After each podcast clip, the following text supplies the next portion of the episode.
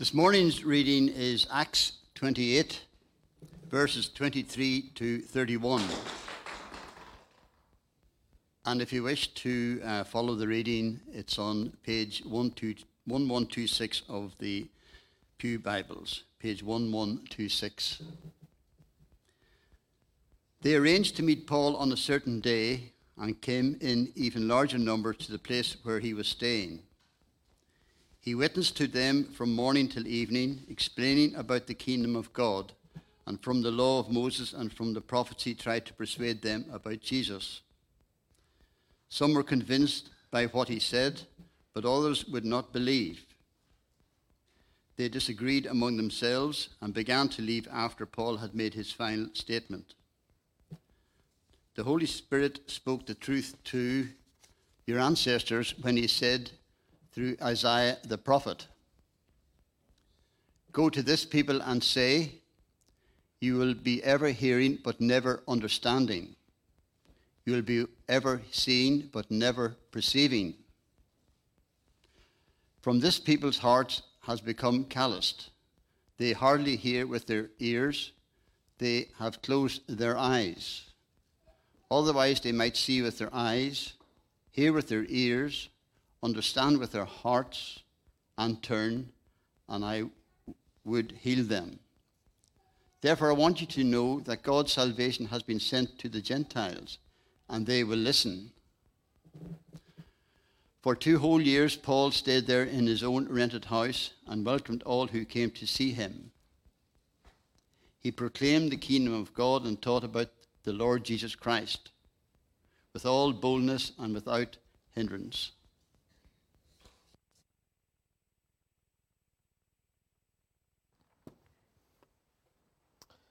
Thank you, Fred.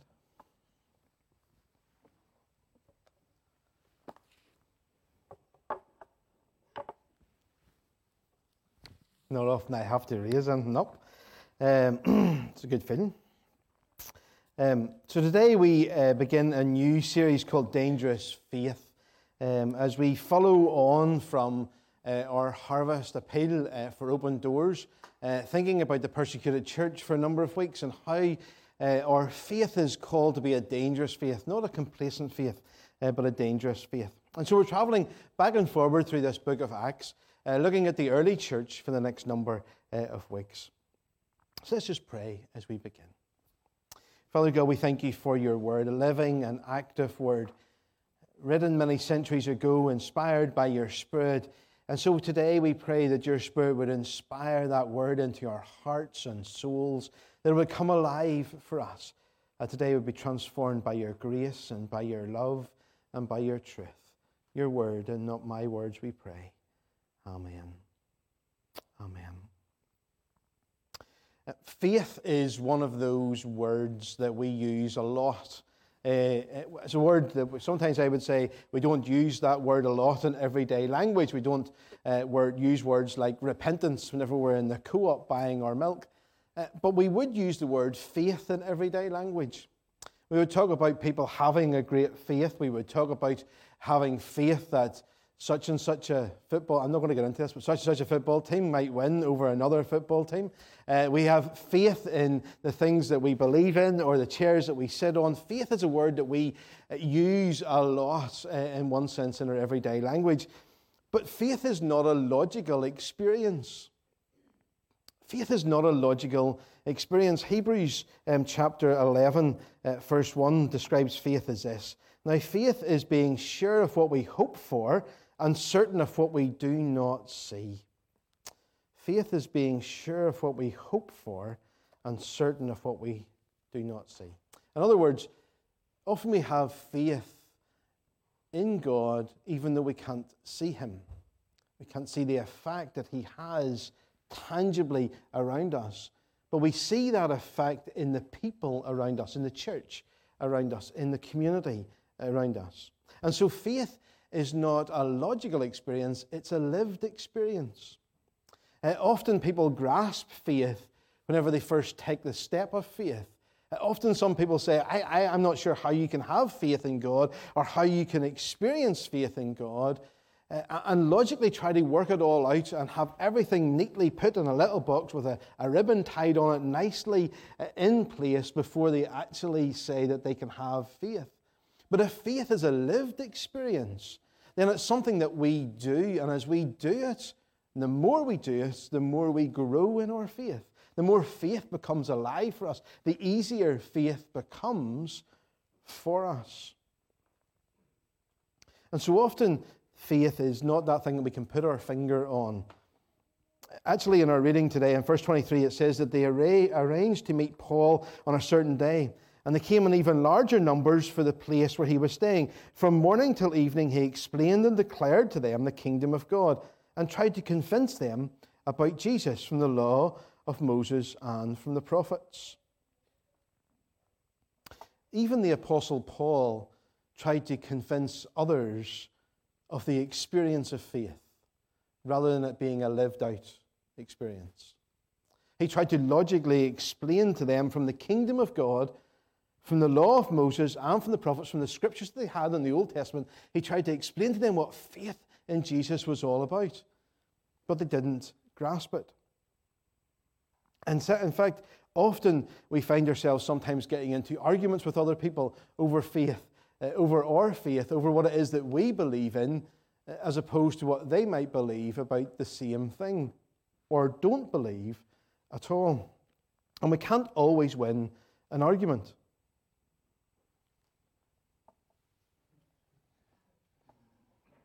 I know that. I live with three girls. Now I'm in trouble. Um, we can't always win an argument. Sure, we can't. Even whenever we deep down we know that truth is on our side, that even if it is something that an experience that has happened and someone else is denying that it has happened, and we're arguing from the side of truth and saying, actually, this is what happened, we know that we can't always win that argument. And so, actually, faith is not something that we argue about. Faith is not something that we try to logically necessarily convince others about, because often it's foolish to do that.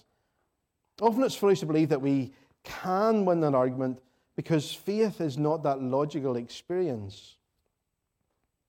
We, have lived in a world, many of us have lived in a world for decades where if it can be proven by science, then it is true.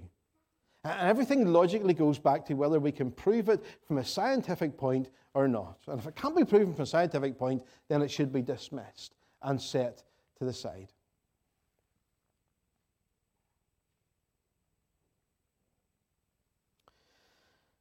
But we now live in a world that is changing. It's not about if we can see it, touch it, prove it. That's still there, but there's also a part of the culture in the world that we live in which says if you believe, then it's true. Whatever it is that you want to believe, then that is truth for you. There is no absolute truth, or so they say. Yet to believe something is true that blatantly goes against the perceived normal is now a common practice. And actually, that's where the element of faith and how we express our faith steps into that realm in a much greater opportunity. Because actually, rather than having arguments, rather than trying to define something scientifically and prove that God exists, our thinking, our cultural thinking, is now in a realm and in a sphere where we can actually say, This is what I believe. This is my experience. Let me share it with you. And so the door of opportunity to share our faith and our lived experience of faith is huge at the moment. And we need to grasp it and take it. Faith becomes so much more relevant in that place.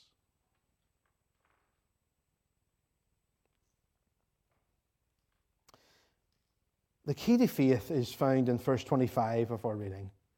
It says, They disagreed amongst themselves, and they began to leave after Paul had made his final statement. The Holy Spirit spoke the truth to your forefathers. Whenever they said this through the prophet. the Holy Spirit speaks to us. We believe in a triune God, Father, Son, and Holy Spirit, a God of relationship, a God who is relational. We believe that the church, a body of believers like us, is a relational body where we, an eclectic mix of individuals. I know I've done this before, but take a wee look around. And answer me honestly. Would you choose to worship or would you choose to be here with these people? Because we normally choose to be with people that we know, that we like, that are the same age as us, or have the same hobbies as us, or work in the same kind of career as us. But yet, whenever we look around the church, what we see is an eclectic mix of individuals from different backgrounds, from different careers, from different socioeconomic backgrounds, a real mix of individuals, loads of different personalities. I'm holding a mirror up in front of myself at this point as well. But we're here with one purpose to worship God because we believe that God exists and what He has for us is hope that we can carry with us. And that's what makes the church beautiful because we are in a relationship with each other, a relationship of love and of grace. That means that we carry through and walk through those difficulties and those differences and show that love and grace and belief and faith in God trumps all those other things. And so the church becomes an attractive place because it's a place where people are welcome. No matter what it is that we look like, or how we act, or what it is that we do. And it's in this atmosphere that the Holy Spirit speaks to us. It's an atmosphere of openness where the Holy Spirit speaks deep within us he directs our paths and He leads us forward. Verse 26 says, Go to this people and say, You will ever be hearing but never understanding. You will ever be seeing but never perceiving. For this people's heart has become calloused. They hardly hear with their ears and they've closed their eyes. Otherwise, they might see with their eyes, hear with their ears, and understand with their hearts and turn, and I would heal them. And so, as we look around at a world which is turning its back on organized religion, that's okay because organized religion is not a religion of faith. A religion of faith is a lived experience. It's an experience where Jesus is real and where we carry hope into the places around us, into our families, our communities, our streets, our workplaces, and our schools.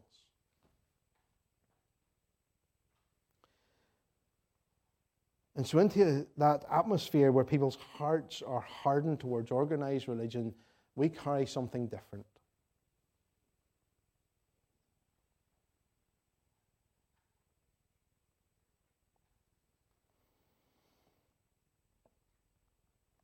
Professor John Lennox, who comes from Northern Ireland, um, was challenged one night um, by uh, one of our leading atheists in, in our culture and in our society that Christianity was simply a myth for those who were afraid of the dark.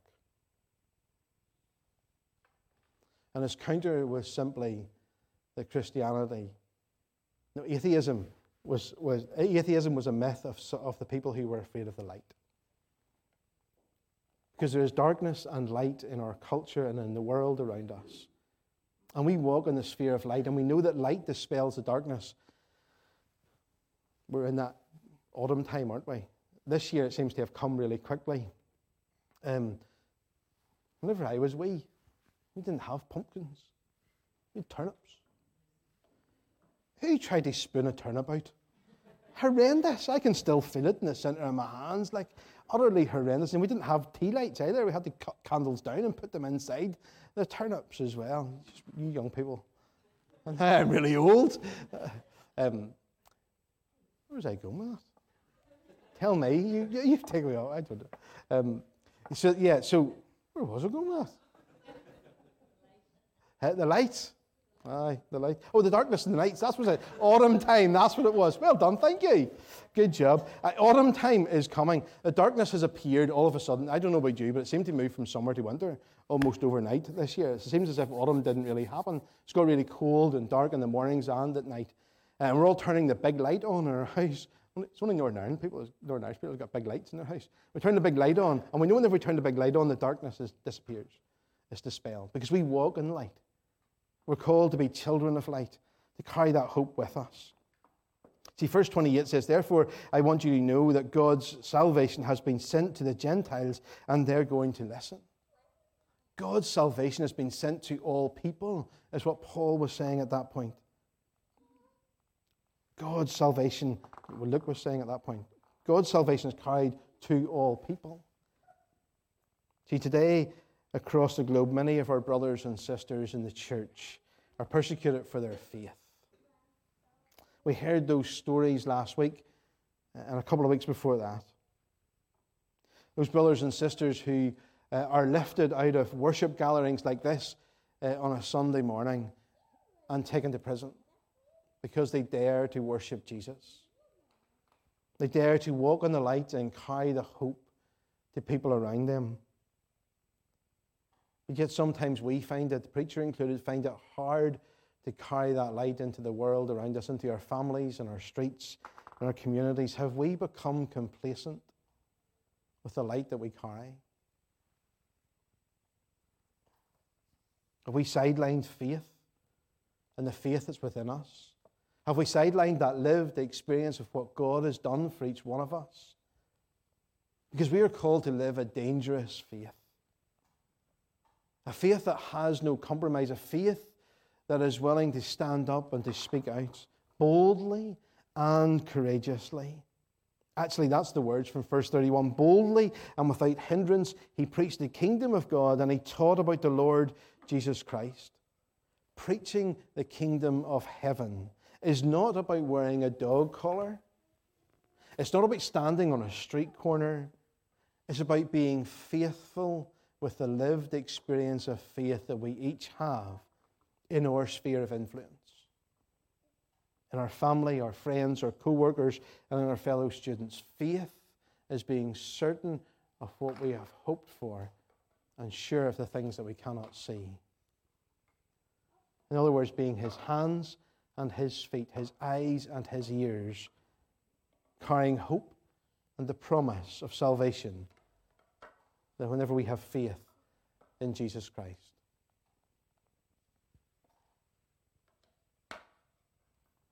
It's time for us to have a dangerous faith. A faith that maybe rocks the boat.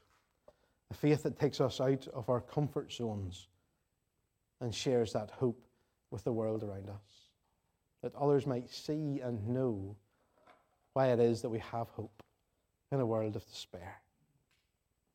Let's pray together. Father God, we thank you. We thank you that you are present with us and you send us into the world around us with hope and with light. So, Lord, as we worship you in this place, collectively gathered together, setting times aside to be together, Lord, we pray we seek that your Holy Spirit would speak truth into our hearts and inspire us further in our journey with you. In your name we pray. Amen.